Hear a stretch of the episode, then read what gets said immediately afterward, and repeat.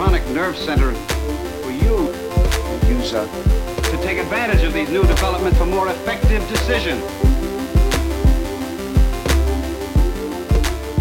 Hey, how's it going there? This is Dan Finlay, one of the co-founders, kind of all-around fish wrangler over at MetaMask, where we make a cryptocurrency wallet that lets you interact with applications in dynamic ways. And as you might imagine, that has some significant security requirements that come along with it. And we've really constantly had to push ourselves to think about security in the highest possible terms. And so here on this episode 2 of Secure UI with Dan, we're going to be reading a bit. This week, we're going to be reading Rich Sharing for the Web by Mark Stiegler. This is, I mean, Copying Ease that we read last week is a great just kind of intro to the concept of like believing that security and usability can be one thing. But this Stiegler article, I think, cuts right to the thematic core of what it means to make a really safely extensible distributed application. And these ideas, I think, are still not widely appreciated. But fortunately, Stiegler is going to present us these ideas. I think they're ideas that are kind of deep and nuanced, and you may not understand why they're powerful on the first go. But he frames it in a way that I think should be very accessible. He's going to argue that email is very justifiably the most successful multi-user communication medium of the web. And there are some specific reasons that nothing to this day has unseated email in its role. There's some things that email is just doing right that everybody who's trying to make a new platform is just not really doing. And so why don't we just look at this basic thing, this thing that people really take for granted. Now, don't get me wrong, I've got a lot to say about email in how it's kind of not perfect today, but I think that there are still lessons to be learned. You know, junk mail, obviously, chiefly among them. The fact that it's the unsubscribe action is kind of inverted. You're asking for permission to be unsubscribed instead of unsubscription to be more of an active revocation, right? Calling back to Copying Ease principle of revocation. Any capability you hand out should be revocable, right? So that's kind of a flaw with email. But besides that, there's a lot of things email does right, right? I mean, everybody can use it. You can have lots of hosting providers all competing, right? You can forward, you can quote, you can have threads, you can have multi-user, you can add users, you can BCC, like it has attachments. There's a lot of things that it just does that are just kind of more versatile and intercompatible than pretty much anything else, right? So we're gonna talk a little bit about that. This is not a long paper, so that's probably why I'm giving myself license to ramble a little bit. Also, both of my listeners from last week gave the feedback that they enjoyed some of the side commentary. I understand it is sometimes hard to tell when I'm giving commentary as I read. I am going to read this and then kind of interject freely, which is not usually the polite way to read something. If this isn't exactly an audiobook experience, this is you can think of it more as Dan in conversation with a paper on secure UI. So, you know, and someday maybe I'd love to have some of these authors on and talk to them. Mark Stiegler is a really interesting person. He was the project manager on the Xanadu browser, which I think is a fun buzzwordy thing to say about him. But you might rather know him from some of his sci-fi writing. One of his most commonly known short stories was the Gentle Seduction. I'm also reading his book Earth Web, which is very good, and I look forward to reading another one of his that he was recently talking about at a talk I attended, but I can't remember the name offhand, where it involves kind of a future civilization state where kind of global warming has had its effect, and some tribes have split off into a lot of different ways of surviving. Some intellectuals have like escaped to cruise ships floating out in the waters, and they're kind of trying to create a internet government, you know, through communicating and developing new AIs and stuff. Anyways, that sounds great. Mark Stiegler's a really imaginative guy. After his work on the Xanadu browser, which has been having a recent kind of resurgence in popularity, thanks to some note-taking apps like Roam Research starting to kind of popularize the backlinking style of data organization. Xanadu was a precursor to the modern browser as we know it today. A lot of ideas that Tim Berners-Lee put into the initial browser came from Xanadu, but are not exactly pure implementations of what he did. Of what it was kind of trying to achieve. It was aspiring to be a browser that incorporated payments, incorporated backlinking and attribution and kind of the interconnecting of documents in more directions, all in one. So it may have been biting off more than it easily could, but something that I've noticed is a lot of the people that worked on that came out with a lot of valuable lessons and ideas, and a lot of them went on to be really you know, novel pioneers of the web in their own right. Mark Stiegler went on to spend some time at HP Labs, where he did a variety of projects related to secure UI. In particular, he, along with Alan Karp and Tyler Close, had developed the Waterken distributed application development environment. This was an object capability programming environment that allowed users to well, write applications that utilize the 6 principles that we'll be discussing in this paper in just a few moments. During his time working on Waterken and building these distributed applications, Mark, Alan, and Tyler produced a wide variety of literature about their research on secure UI as a result of the applications they developed during that time.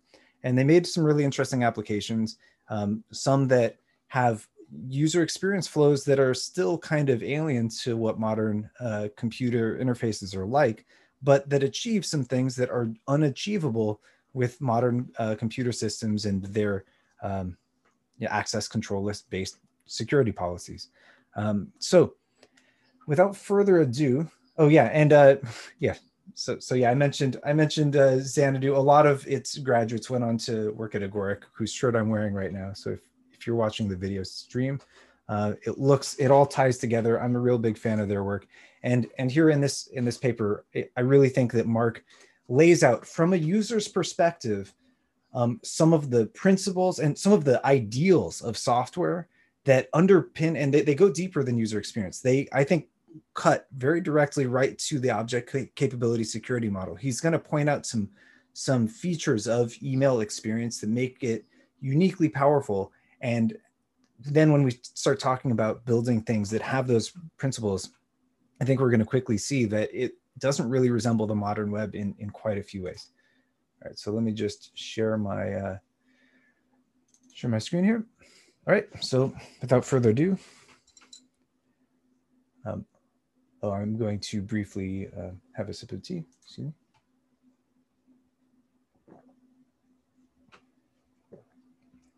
All right. Rich Sharing for the Web by Mark Stiegler. Abstract. We use email for a tremendous number of different purposes. Interestingly, we often use email for purposes for which other applications have been explicitly designed. Email, even though not purpose-built, often just works better. Why is this? We've identified 6 key features of sharing that are needed to support secure cooperation.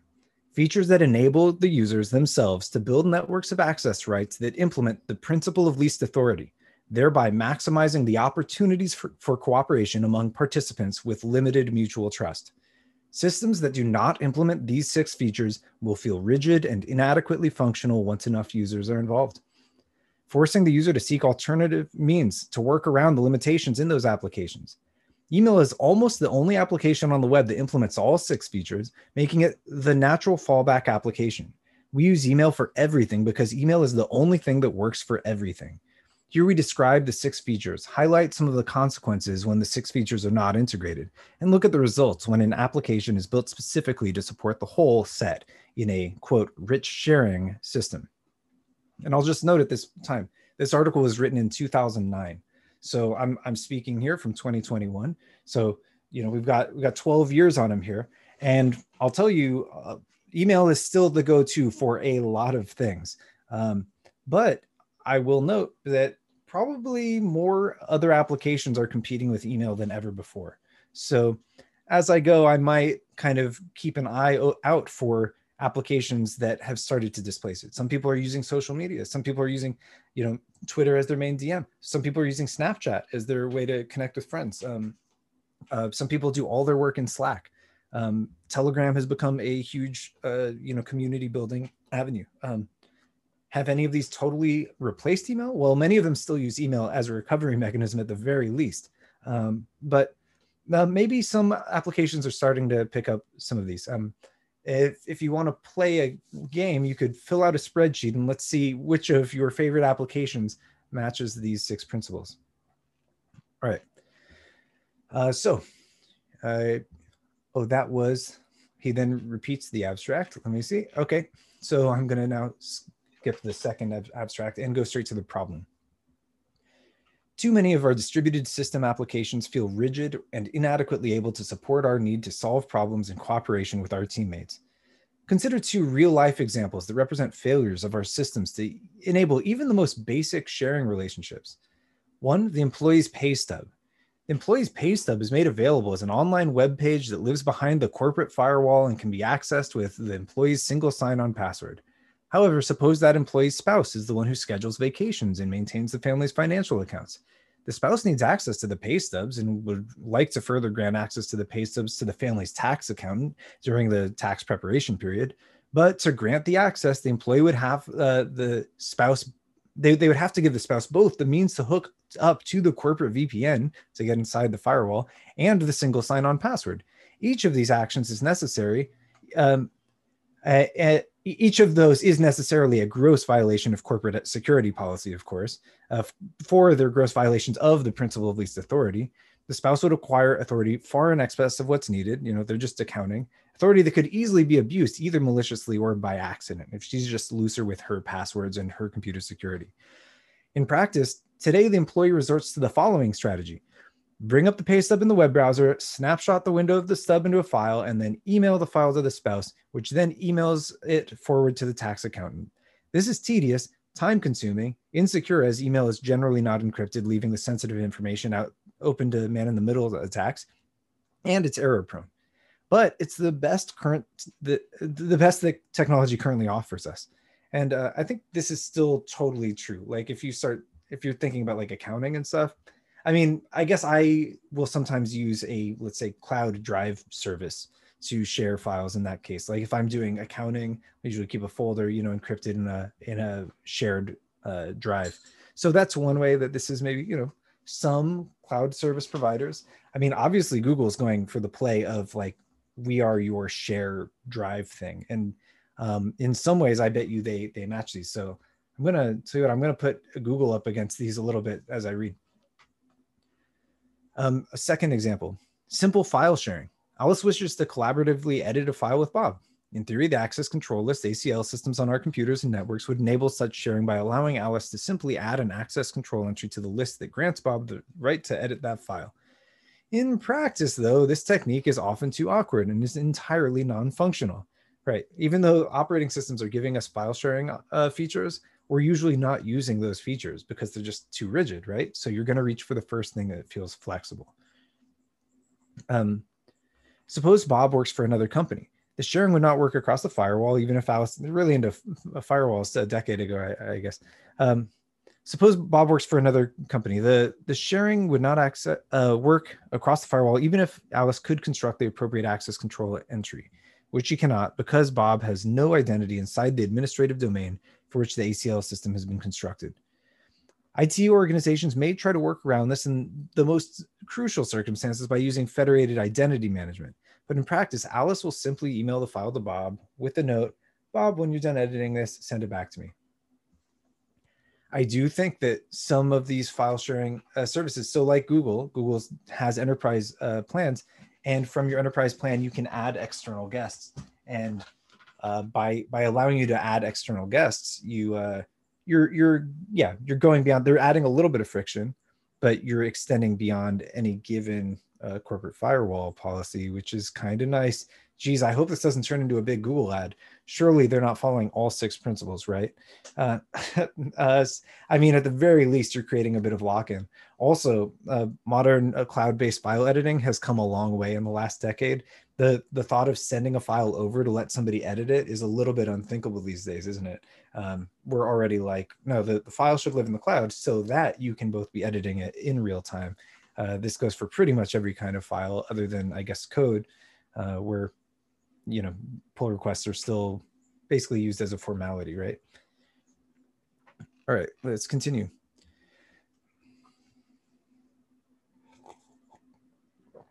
Okay, and here's the solution that Stiegler presents, and this is going to go a little fast. This article is not as dense with examples as Copying Ease, so I'm going to probably go slow and interrupt a lot.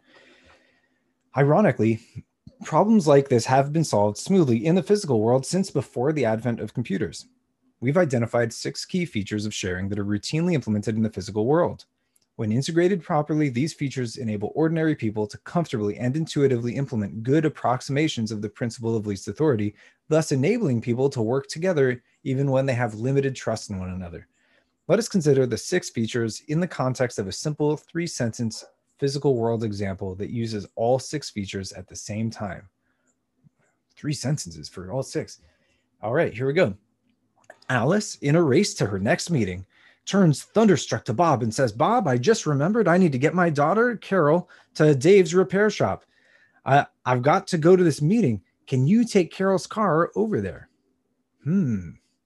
Okay, so here are the 6 features and how each plays into solving that problem. Dynamic. Alice must be able to grant Carol's car driving authority quickly and effortlessly without requiring action from Carol's. Alice's or Bob's IT departments, right? An IT department does not get control of your key. You can just spontaneously take it. So Alice turns to Bob to get her daughter Carol's car to Dave's repair shop, right? So Alice is responsible for her daughter Carol's car, and she's getting it to Dave's, but she's delegating to Bob. So there's 2 hops of delegation, and 3 if we're talking about then giving the key to the repair guy, which you probably will. All right, so that's dynamic. There's no third party gets to tell you that you can or can't delegate this authority. 2, attenuated. Alice has Carol's car key on Alice's key ring. Alice must be able to give Bill the key to Carol's car without surrendering the entire ring of keys that include Alice's own car and Alice's house keys. i.e., Alice must be able to grant the authority without giving Bill her single sign-on password. Yeah, tell me about it. Now, maybe one of the most egregious things about pretty much any platform where it's a single password that gives you access to all of your stuff, well, unless all of that stuff has sharing individually implemented within it, to access any of it, you have to bring your whole password. So let's say I'm going on to, here's an example. I go to the library. I want to sign on to a computer I don't trust, so that I can read a file that I have permission to read. I'm going to have to put in my master password into this public computer that could have a keylogger on it and could be collecting all my info and then just like using it to drain my bank account later on or something. So I'm going to have to, I have to drop my whole account. Now they're suggesting, okay, well, a key ring can be divided. So they're kind of getting at the principle of appropriate boundaries in a way, right? They're like, what is the level of granularity that matters to the person? The key ring's too big. In the case of a car, maybe the car is a pretty good unit of control. So that's a pretty intuitive user experience. One thing I might not, let me just read ahead. Yeah, they don't mention, so the second one is the attenuation. So, okay, so we're getting into attenuation. I would say further that while the car is the unit of control, attenuation is also kind of a fluid concept. You should be able to attenuate, let's say, make a limit on it. How long can you have the car? If it was a valet, you might give them the valet key, which I don't know why they call it a valet key, because I think it only opens the trunk, right? Or it doesn't open the trunk. It only starts the car, doesn't open the trunk. So I guess the idea is a valet can't get into your trunk, so you keep your valuables in your trunk. I don't know. Every car I've ever been in, you could drop the back seat to get into the trunk, but I guess that's another story. So what I'm getting at is, while keys are a good unit, you know, the car is probably the atomic unit of control for driving a car, right? You're not going to decompose it. It's not, its parts aren't fungible. You can't like take half a car, like, hey, you take half the car, I'll take half the car. That's not like a meaningful amount of car to take. You can cut it in half with the chainsaw, but the parts are less than the, you know, they're less than the sum of their parts, that's for sure, as the saying goes. So, all right, so the key as the unit of control for the car, sure, it'd be cool if we could attenuate it in some other dimensions, like give a duration or maybe give some boundaries within which you could drive it. That'd be really cool, right? As we get into, if we're gonna have digital cars that are, you know, smart, having attenuations like that could eventually make a lot of sense. But hey, for our basic grounded metaphor, let's stick with the key ring. You can break up your keys, you can hand a single key away. Look at that, principle of least authority. You're giving away the smallest thing you could possibly give to let somebody drive your car. All right, let's go on to the third feature of dynamic sharing, chained. The authority Alice is giving Bob does not originate with Alice. It originates with Carol. It's her car. Alice must be able to redelegate to Bob the authority delegated to her by Carol. Further, Bob will have to be able to redelegate the authority again to Dave at the repair shop. Building and attenuating chains of delegation is particularly hard for traditional access control list-oriented sharing. Transform this car delegation problem into a file sharing scenario. Carol has given read-only attenuated authority to Alice. Now Alice needs to enable Bob to fulfill her file reading responsibilities, which while Alice is in the meeting, simplify by assuming that Carol and Alice and Bob are all behind the same firewall and are all part of the same administrative domain. Even with these simplifications, the ACL system fails. Alice cannot delegate her read authority to Bob. Why? Because in order to grant a read authority to Bob, Bob would have to have access control list editing authority, which would confer Alice de facto control over the whole file, including writing. And this is a good example of when, yeah, well, role-based access control is kind of fundamentally flawed. And yeah, if basically, it usually comes from when an application is trying to separate the concept of delegation from the concept of the thing that is being delegated. So if I'm trying to let you read, if I try to say, but you can't let other people read, that's kind of unrealistic, especially the way information works, right? Once you've read a sentence, you know that sentence, you can tell it to someone else. I can say you only have permission to read it, but that doesn't really mean anything, right? And similarly, if I say you have access to write this file, but you can't let anybody else write to it, what are people gonna do? They're gonna copy the file, they're gonna send it to someone else, right? If this happens, like people literally get jobs that they don't do and they outsource, right? There's like, did you read about that guy? He had like outsourced like 10 jobs to 10 people. He had like a record. He had 10 jobs at once because he was so good at just getting a job and then hiring somebody else to do it. And so he was just like, and he'd hire people for much less. And so he was basically playing labor arbitrage, right? And who's to say that's like, is that unethical, or is that just exploiting a kind of fundamental like conceit of the power that was granted to him, right? It's like classic principal agent problem. I'm really been playing with the principal agent problem lately. I think it's actually a really beautiful way of distilling a lot of the problems of social organization. The principal is the person who's hiring somebody else to do something for them as the agent. And the question is, how can the principal trust the agent to act on their behalf? You know, when you hire a plumber, how do you know they're not going to like cheap out on the parts and have it leaky again? You know, when you go to the car shop, how do you know they're not lying about what's wrong with your car and just giving you a runaround? You know, like, how do you know? Like, and like, are you going to then take it to your other friend who's a car expert and get their opinion and then like share reputation, do reputational damage? You know, kind of the best the web has given us is reputational damage, right?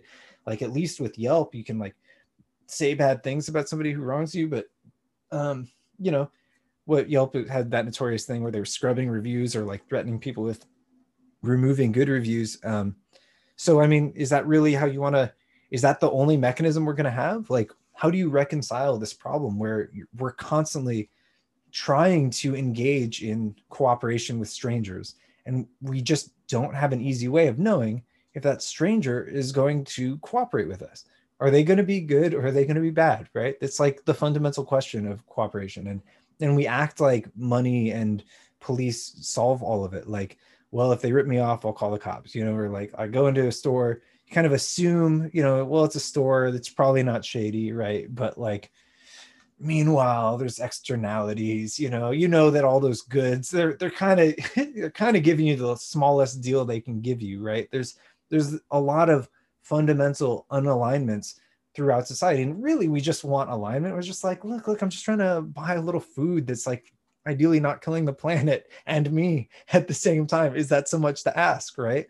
Like, I could grow it myself, I guess, if I had time, but we know for society to be scalable, some specialization is like clearly an efficiency gain. So we need to be able to not do everything. And that means we need to be able to trust other people to do what we hope they'll do, right? It's a really modest request.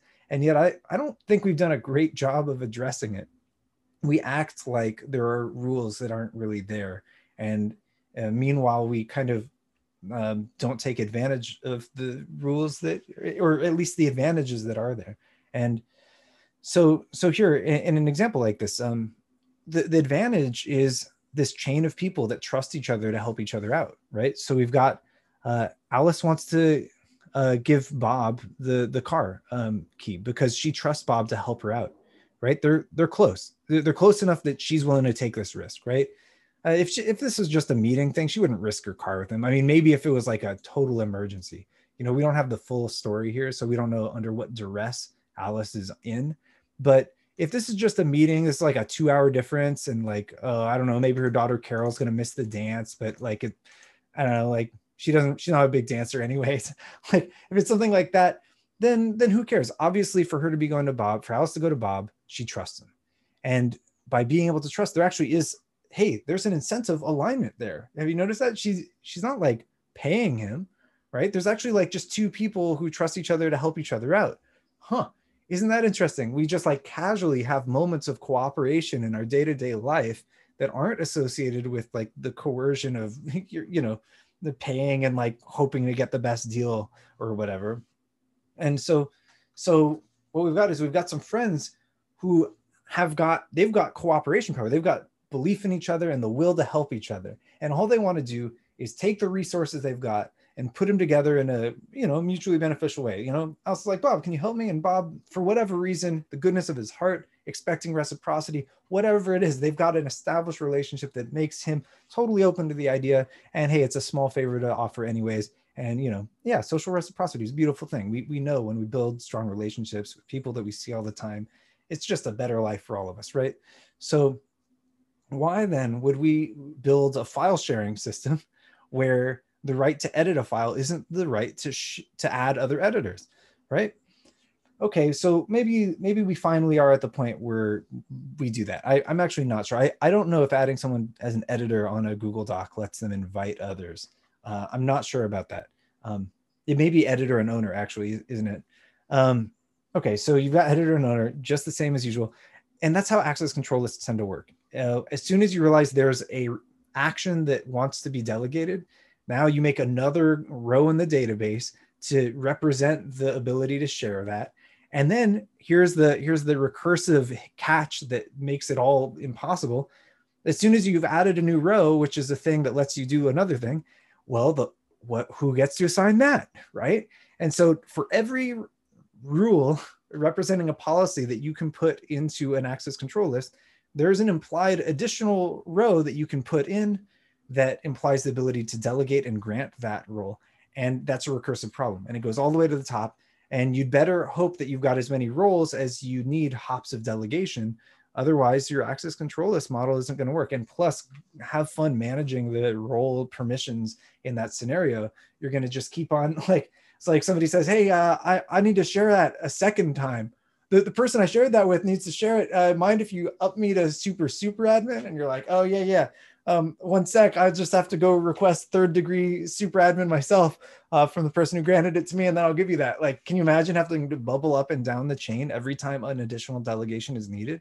Meanwhile, we could have just made the permission to access the file in the first place something itself can be delegated, a key to a car, perfect example. Another example, okay, so there's a Mark Miller term. He's sometimes calls this a Swiss number. A web key is also one of these. I used to think a macaroon was one of these. Basically, a long number or a long series of characters that are long enough that they're universally identifiably unique, and you can basically treat it like a secret key. So if you come to me with the right long sequence of digits, then I am willing to start up my car for you, right? So there's very simple ways of doing this in the digital space. However, if you do that type of Swiss number, it's called a Swiss number because I guess there's like a myth that there's a type of Swiss bank account, or there was one, where the presentation of the number alone was sufficient authority to use that account. I don't know if that's true. If that's not true, then we should come up with another name for whatever that is. The long identifier that is an access cookie itself that can be shared. It's not associated with a single account necessarily. One thing you lose in that model is the chain of delegation. So you don't have kind of pedigree of the authority. There are alternative schemes where each person with authority signs an explicit delegation message to an additional person and so forth. And you basically need something like that if you're going to incorporate either infinite delegation or delegation that can be attenuated. Like if you're just using a web key or Swiss number approach, you're always delegating your full authority, right? But sometimes you actually do want to delegate a limited authority. Maybe you have edit permission on the document. Maybe you want to delegate edit permission on just a paragraph, right? Just get that final approval. Excuse me.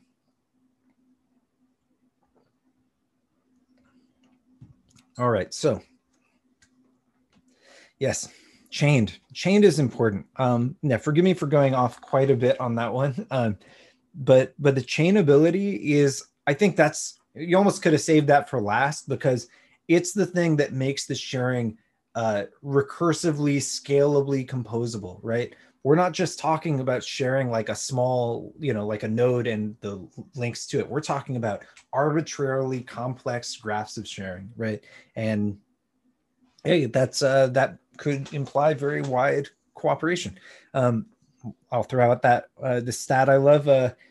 You know, there's the old game 6 Degrees of Kevin Bacon, where you try to pick you pick an actor and then try to identify in 6 degrees of separation. You try to link them to Kevin Bacon, and the idea is, I guess, Kevin Bacon's been in so many movies that you should be able to associate any actor or actress to Kevin Bacon. Well, Facebook did an analysis of their social graph, and they said it's more like 3.5 degrees of separation between any two people on the planet. I mean, that's within their social network, of course, but if 3.5 degrees separate any two people on the planet, then yeah, hey, these chains of delegation don't have to necessarily be huge. If we can support, you know, 4 degrees deep, we are likely able to support just about anything, or any earthly modern human concern. That's pretty cool. That's good to know. Sometimes these delegation chains have been exploited in the wild. The PGP Web of Trust scheme is a chain of signatures kind of similar to this. They represent trusting somebody's proclaimed name. And there was a vulnerability at one point where people would just make really, really long chains of vouching. And so the computers trying to process it, they would find themselves in like a, I forget if it achieved an infinite loop or something, but you know, these chains have to be finite to be computational, but sorry, I digress. On to the fourth of six principles of rich sharing, cross-domain. The car driving authority originates in Carol's domain, passes through the domain where Alice works with Bob, and winds up at Dave's repair shop. The authority must seamlessly pass through all these domains without requiring construction of a federated identity management system for Alice, Bob, Carol, and Dave. This is again difficult for traditional access control list security, which stops at the administrative boundary where the identities cease to be recognized. Ah, yes, identities as actually a kind of authority boundary. As soon as you introduce an identity into a system, any kind of subsystem that relies on that system for identity is actually constrained to its members. What?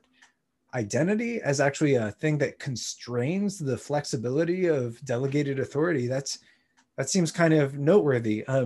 You know, we know that identity is useful for some things, right? Like making sure somebody can vote, is the right age to vote, and is the right age to drink, and you know, KYC AML stuff, like making sure somebody's if you're trying to make sure that somebody's compliant financially with the thing, associating their identity with an account, for the sake of a legal entity can be useful. But in a computer system, yeah, what computer systems require an identity system? And what are you siloing to an identity system? And then if you are doing that, are you locking anybody into a kind of corner of the web there, or are they able to move out? I don't want to, I don't know the easy answer there, but it's really interesting how these federated authority identity systems can cause a little bit of a siloing. All right, and fifth, these should be recomposable. Dave must be able to operate the repair shop's garage door and drive the car at the same time. If Carol's car were behind one firewall and the garage door were behind another firewall, this would not be possible. Only one VPN can be used. Only one VPN can used to cross one firewall at a time can be used. Otherwise, a significant principle of least authority violation may occur. Right, so these should be recomposable regardless of what you're on. There's obviously a lot of VPN concern in this article. I've worked at places that have used varying degrees of stringency related to VPNs, and I can see what he means. I don't think this is as common today, but yeah, knowing that you should be able to use two capabilities at once in kind of a dynamic way, that makes sense. Accountable.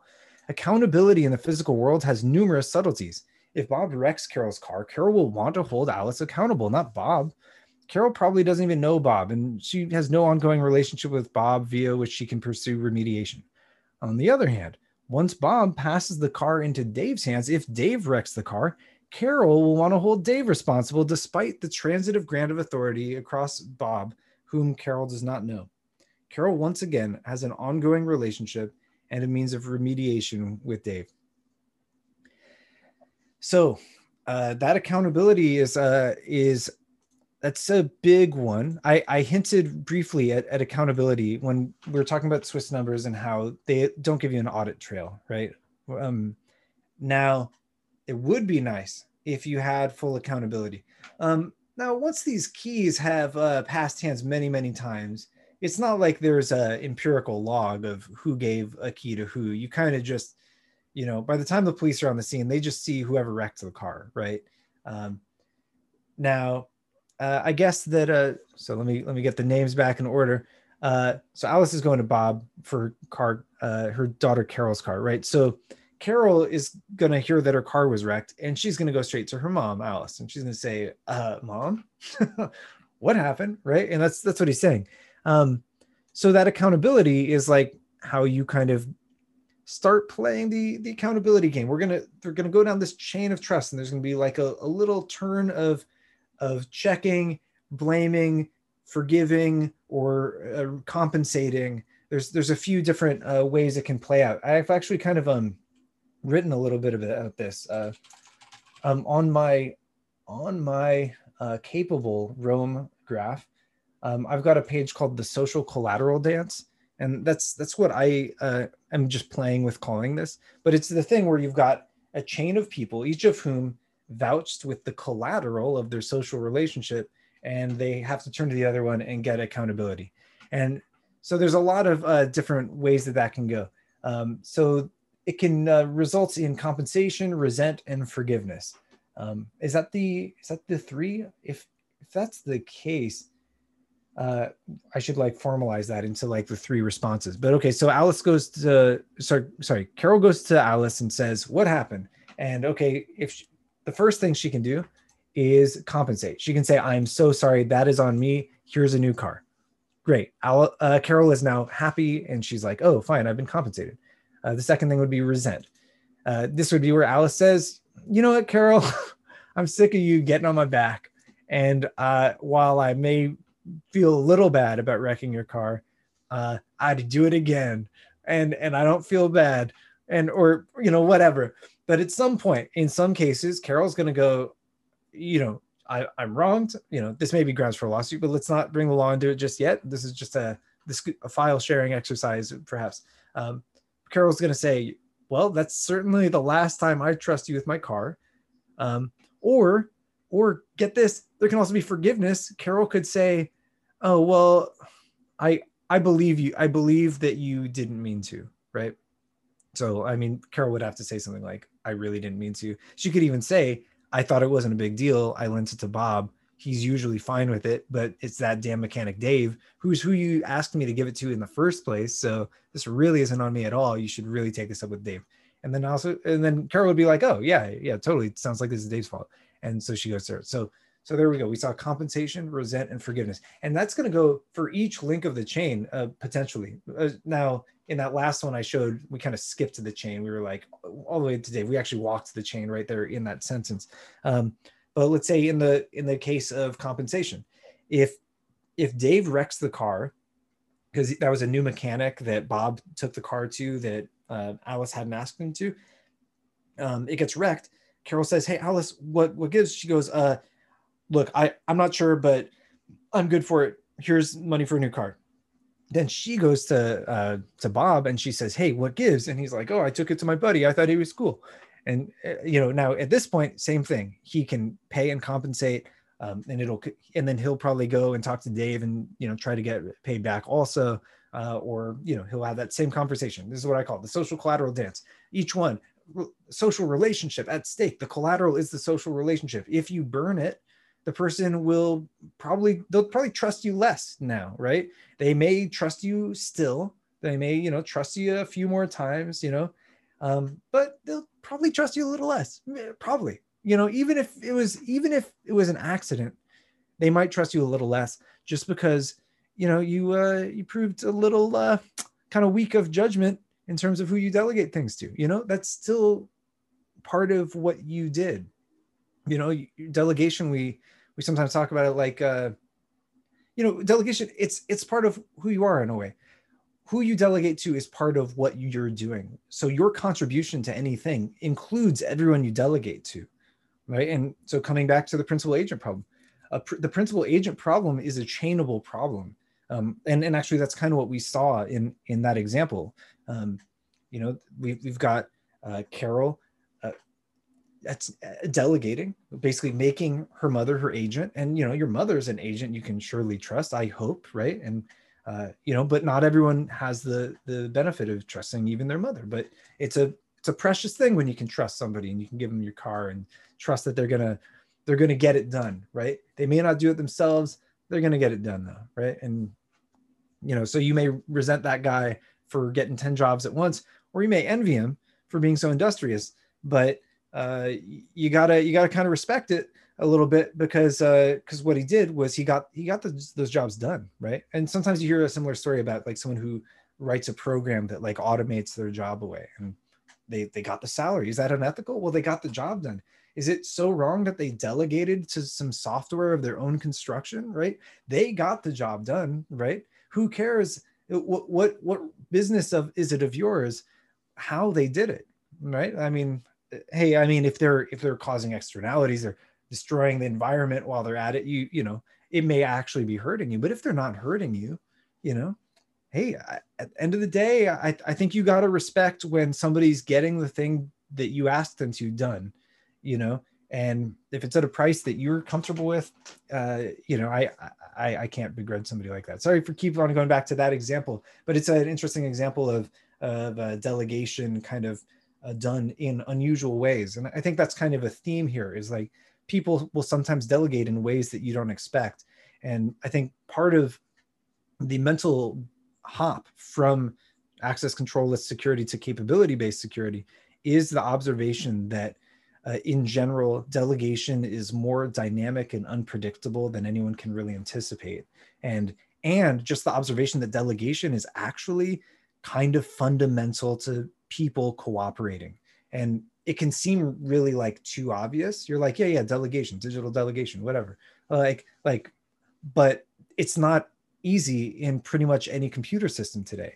And that's kind of the reason that I'm talking about this right now is that there are some kind of obvious conclusions about how computers should be built that are still not socialized or publicly understood well enough to be normal. I'm optimistic, I'll say at this point, because I've clearly introduced the theme of object capabilities and their place in computer history. I am optimistic about Google's new operating system initiative, Google Fuchsia, which looks like it's intended to replace Android eventually. And this is going to be, it's already able to emulate Android apps. And so it looks like it should be a smooth transition from Android to Fuchsia, but the Fuchsia system underlying it uses capabilities as its system resources. So any application granted a system resource should be able to delegate those capabilities to other processes. I have a lot of outstanding questions about what that's going to feel like and how it's going to work and interoperate, but I think it's got a lot of potential. All right, now let's get back to it. Finally, yes. Oh, so that's accountability. So that's the sixth principle. So just to say them again, because I know I talked for like at least 10 minutes per probably. So I'm gonna just say them in order: dynamic, attenuated, chained, cross-domain, recomposable, and accountable. So just to say them with a very short summary, because they are, you know, we kind of went by them fast in a way. Dynamic is Alice being able to grant Carol's authority quickly and effortlessly without action from anybody's IT departments, right? Which really is a lot like the cross-domain one. I think we could almost collapse these into 5, I don't know. All right, next was attenuated. So you should be able to break up the key ring and delegate just the amount of authority you wanted. Chained, the authority once delegated should be able to be redelegated indefinitely. Cross-domain, the authority, 2 different authorities from 2 different sources should be able to be used in combination and at the same time. You shouldn't have to switch context between authorities to kind of use 2 applications in concert. Sorry, dry throat.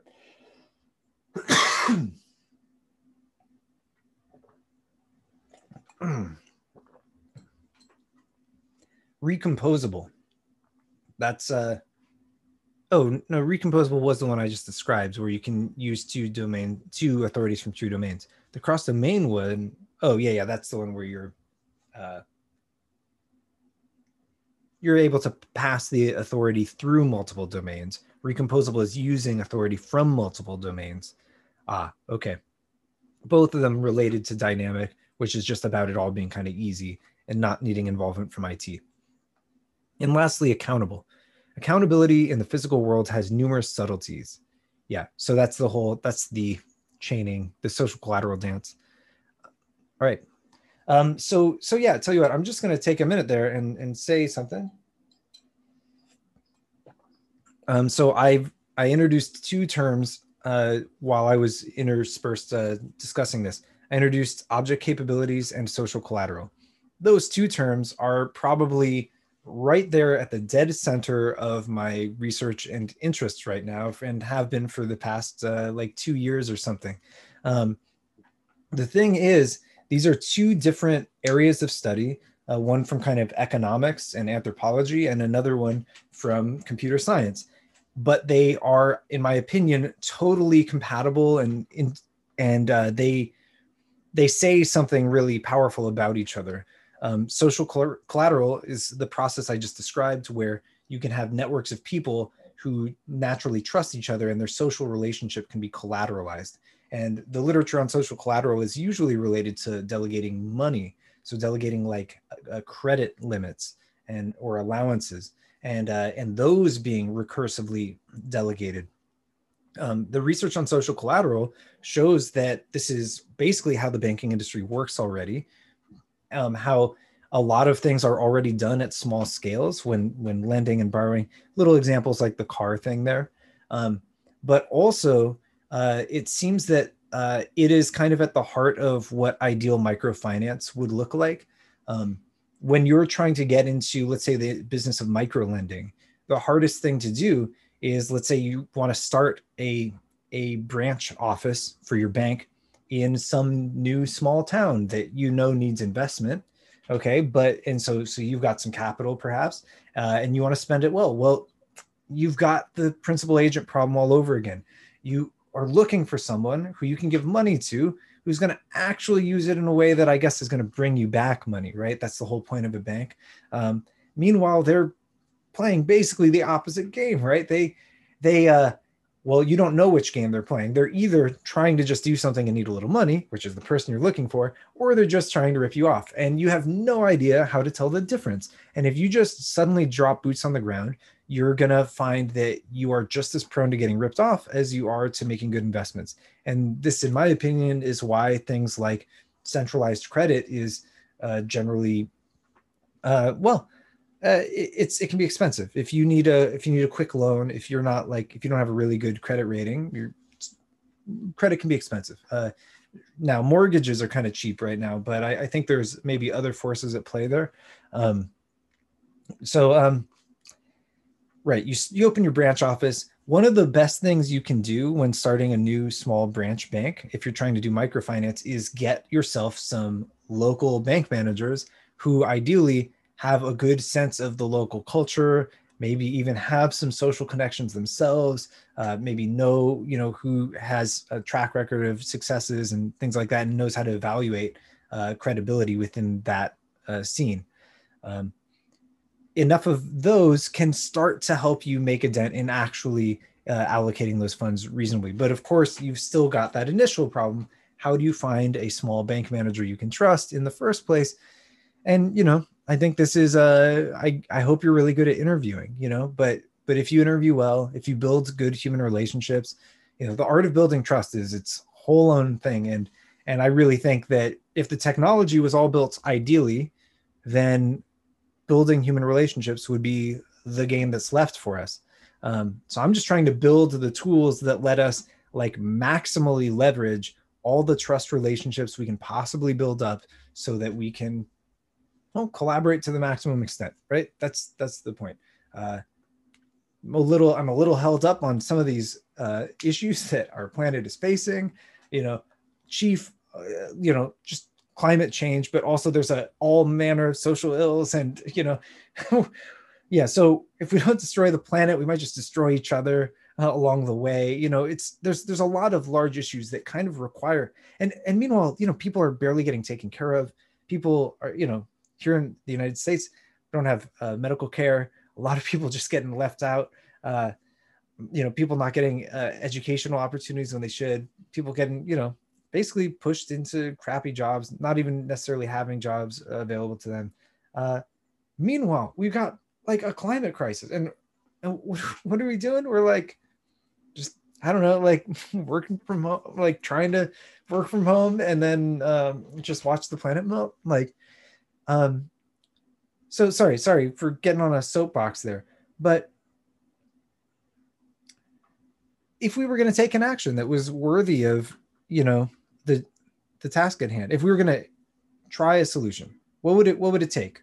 Do we have to cover an ocean in solar panels? Do we have to invent perpetual motion, or fusion, some kind of new energy source? Do we need to make a lot of nuclear plants really fast?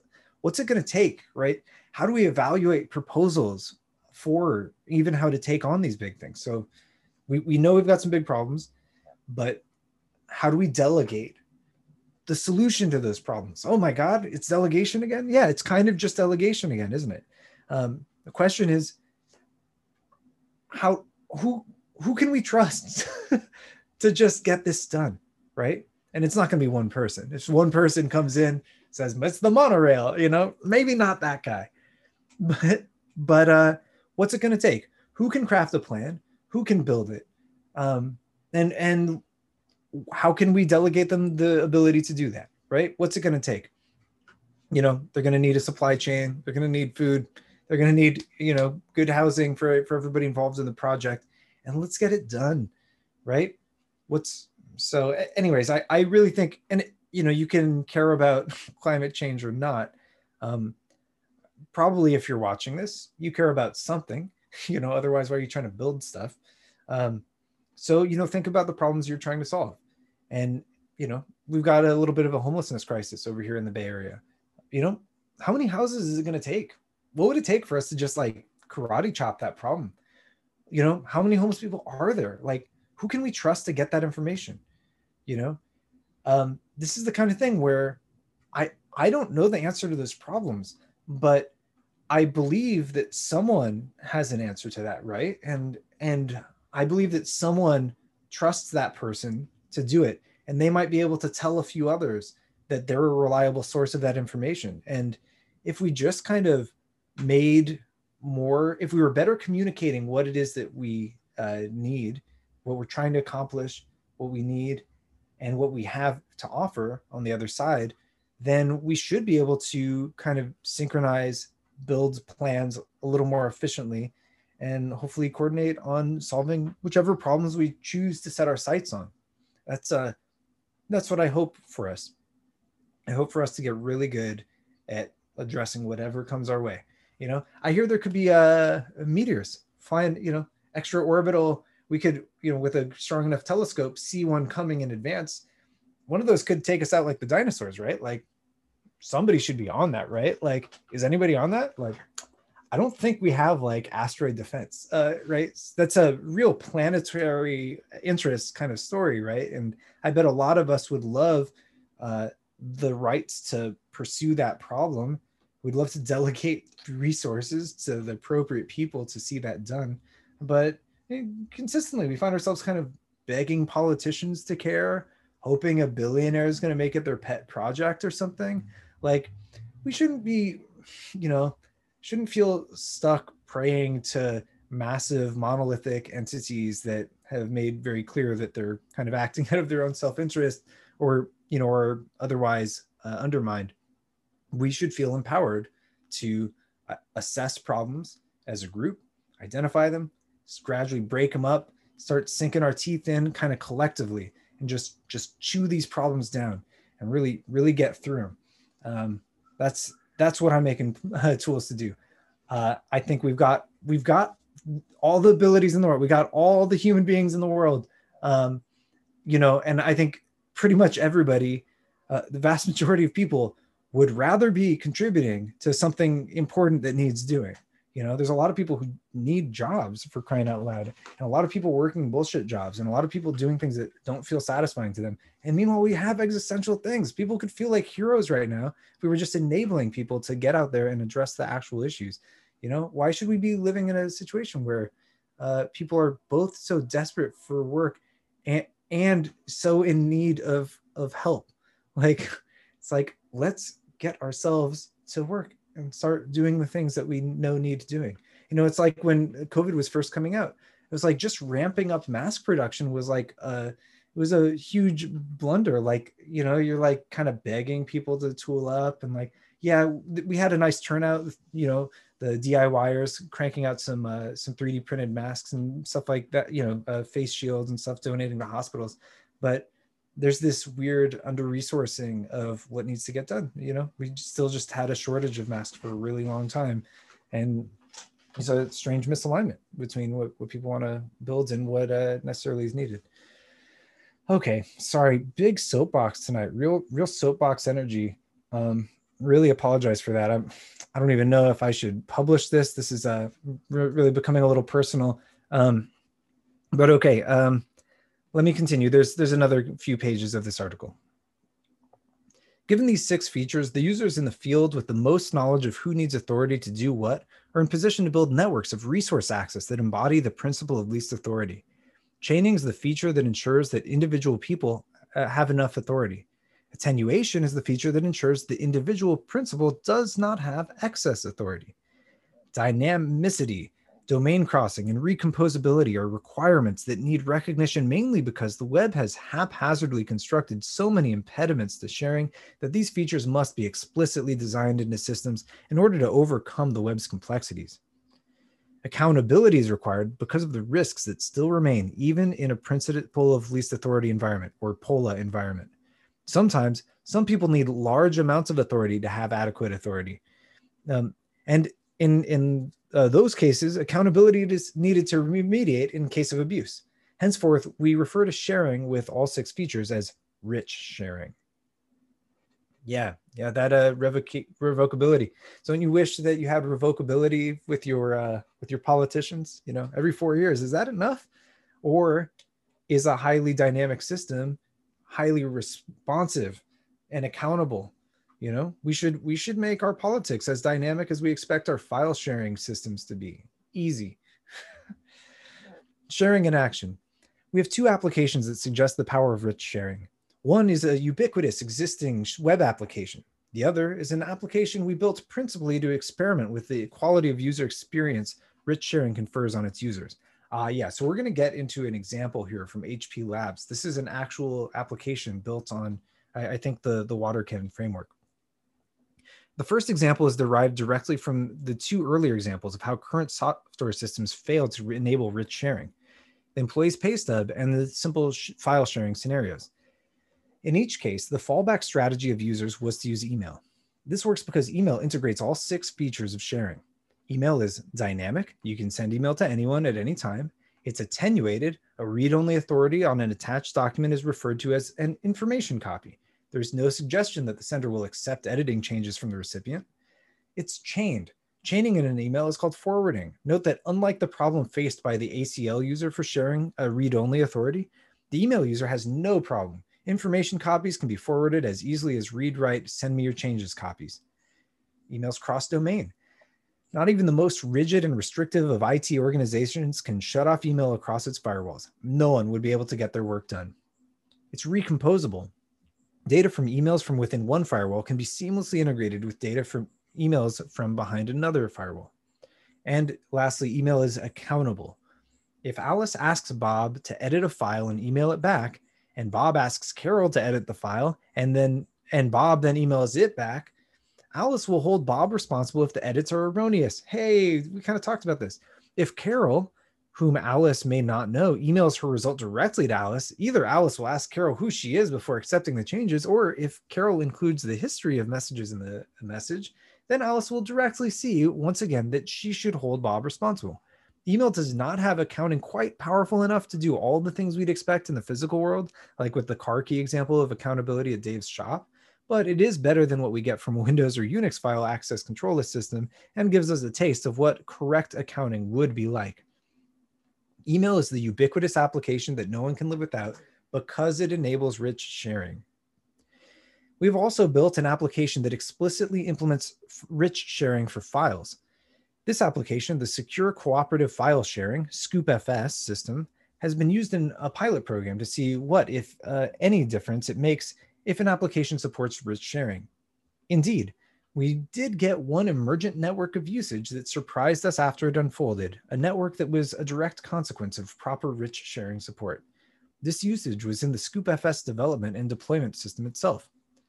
Figure 1 shows a network of sharings among participants in the ScoopFS development and testing process. This network was not planned. It grew sporadically in pieces, built by the participants who were themselves unaware of the size of the network. A brief look at how this network evolved. I'm going to make this a little bit bigger. There we go. Alan, I believe Karp, was the user interface developer. Mark was the UI tester, and Carol ran ScoopFS support. In the beginning, when a new version of the UI passed Alan's preliminary testing, he would email the new version, embodied in a single SWF file, to Mark, who is a, that's probably Shockwave Flash, to Mark, who is also a developer and a builder of new installations. Once ScoopFS started operating successfully, it was natural for Alan to simply share his production version, the version that passed preliminary testing, with Mark. Okay, so let's look at this graph down here. So Alan's this box on the left, and Mark is this box on the right. That's Mark Stiegler, the author, and probably Alan Karp, right? I'm saying the right Alan. There's just a bunch of Alans. I'm always mixing up Alan Karp and Alan K. That's right. Yes. No. I'm talking about Alan Karp indeed. All right. Okay. So let's just go over that example again while looking closer at the diagram. So Alan's the user interface developer and Mark is the UI tester. And Carol ran ScoopFS support. Where's Carol? Ah, here she is. In the beginning, when a new version of the UI passed Alan's preliminary testing, he would email the new version to Mark. So that would be probably the prod, this little arrow here. He would send that over to Mark, who is a developer and a builder of new installations. Once it was operating successfully, he would then simply share his production version back with Mark. So, so he would, I guess, make some changes. So here he's deving a little bit, and then he'd share it back with, oh wait. Oh yeah, so he's deving to prod and then sharing that. Ah, I see. At the beginning of testing, he would email it to Mark. And then once it was working successfully, Alan would simply share his production version with Mark. Okay, I think we're just talking about the difference between sharing a dev build and then the prod build. Okay. When it passed the UI, a preliminary test, then he would name it, and then later he would just share his prod build. Okay, let's continue. So here's a network of rich sharings in the ScoopFS development deployment process. Dotted lines are places where humans, participants must take an explicit action to copy the file, thereby demonstrating that the file has passed their verification / decision requirement. Cool. Okay. So so Alan is the one who decides if dev goes to prod, at which point it is shared with Mark. Mark, I guess it seems to go automatically to his dev, but then he decides if his prod goes to the build, which is then exposed to Carol by the build, which is then exposed to the external web hosting, which then dotted line new users have the option of installing. Cool. So Mark set up the share from Alan to go into his own production environment for more testing. Meanwhile, unbeknownst to Alan, Mark further shared the new UI from his production environment into his own development environment so that his development system was automatically updated as well. That's this little automatic line, the dark line here. Separately, when Mark was satisfied with his more extensive testing, he would place the UI into the build environment and build a new installation. And he would email back to Alan, who also maintained the websites, that's probably this one here, from which new users would download the installation. I see. Eventually, they realized that this was too short. This too should be handled automatically with file sharing. So Mark shared the installation file. That's this one here. He shared the installation file in the build system with the developer who placed the share in the external web hosting server from which new external users acquired the software. Unbeknownst to Mark, Alan then further shared it into the internal web server where internal users would download. So there's the new external users and then also internal users. It would be more surprising to me if it was also an external, but yeah, so this one file, it looks like they've got this kind of transitively delegatable file. So it's like, this is a live file. He drops it in here and then you've got a view of that file and then they've got a view of that file if they want it. And then that's updating to users all kind of seamlessly, just basically as seamlessly as the file system itself. That's quite a claim of kind of convenient cooperation. And we also see a little bit of cross-domainness here, right? The fact that his file system is also basically shared by his web hosting. His web hosting is able to read the file as provided by this pretty rich sharing graph. And it looks like Carol, who's doing support, is also herself sharing with users. I guess we're going to hear about that in a second. Yeah. Meanwhile, once the new UI was good enough to go into the installation, it was certainly good enough for Carol and ScoopFS, the ScoopFS support person. So the UI file in the build environment was shared to Carol, who then realized that she should share it with all the current users. The current users, in turn, shared it to all the different machines upon which they ran ScoopFS. A common usage of ScoopFS was just to synchronize documents across all of a single person's machines so they could work anywhere, anytime. The developers of ScoopFS neither knew nor cared how many firewalls and administrative domains were crossed by the time the sharing of the UI was completed. Yeah, that sounds like a real smooth production pipeline. You know, we're really always working to automate these steps. I feel like in modern web app development, you end up writing a lot of bridge code, a lot of code just to cross a domain. You're like, oh, that's the GitHub API.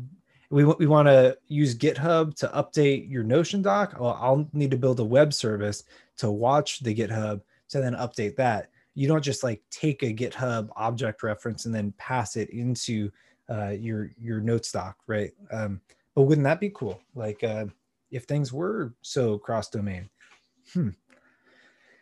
Cool. The developers of ScoopFS, right. A couple of points are worthy of note. Finally, a series of uncoordinated, spontaneous rich sharings yielded a primitive but effective workflow system. Second, a part of that workflow system was a patch update system. The sequence of sharings from the build environment through the ScoopFS support system to the users and all their machines fulfilled a purpose that normally requires a purpose-built system with extensive provisioning to deliver the updates.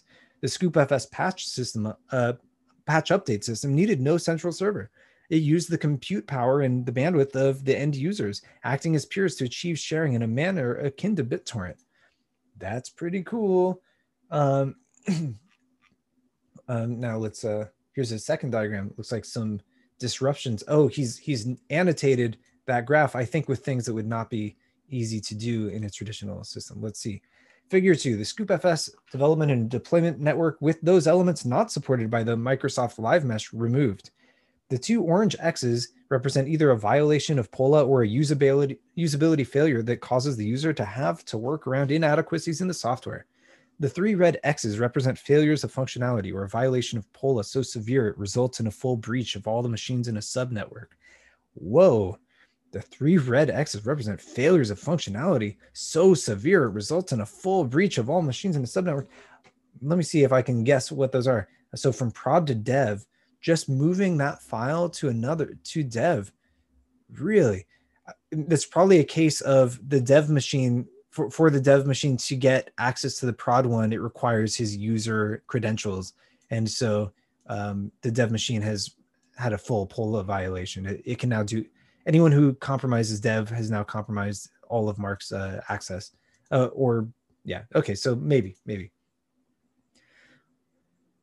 One might conclude that any sufficiently powerful file sharing system would achieve this result, but that is not true. Due to a fortunate happenstance, while the ScoopFS testing was proceeding, Microsoft released Live Mesh, a state-of-the-art file sharing and synchronization system with many features in common with ScoopFS. One of the ways in which Live Mesh differed, however, was that it was not explicitly designed to support rich sharing. The contrast is portrayed in Figure 2, wherein the arrows representing flows of authorization and sharing that are not properly supported have been marked with X's.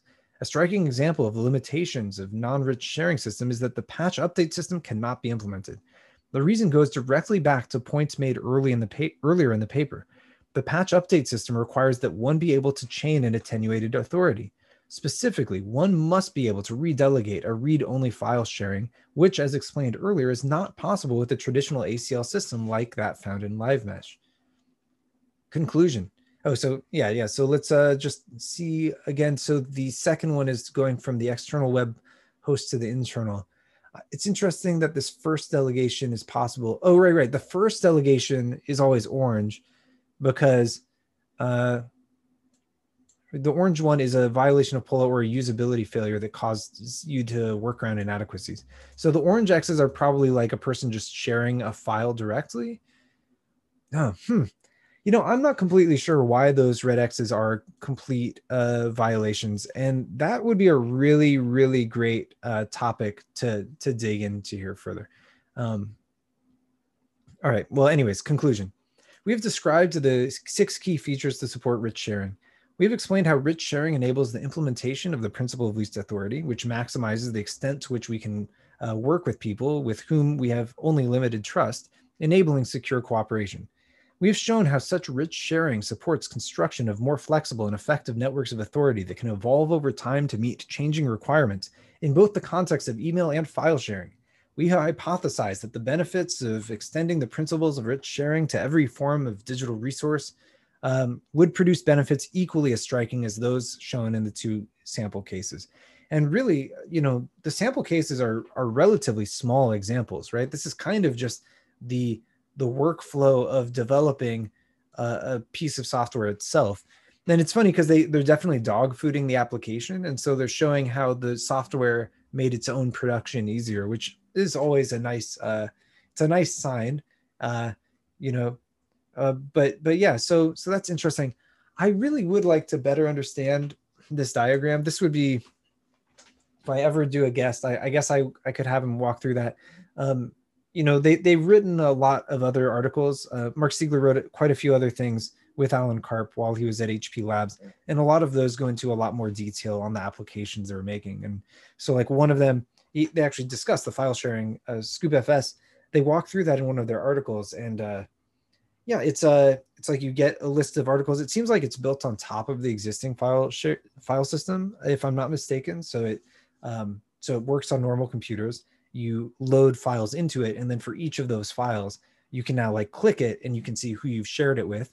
And then you can share it with additional people. You can choose what permissions those people have. and you can see what's been shared with you too. And each of those things in turn, you get to share, and it's pretty cool. And yeah, we might look at it one of these times. I don't know.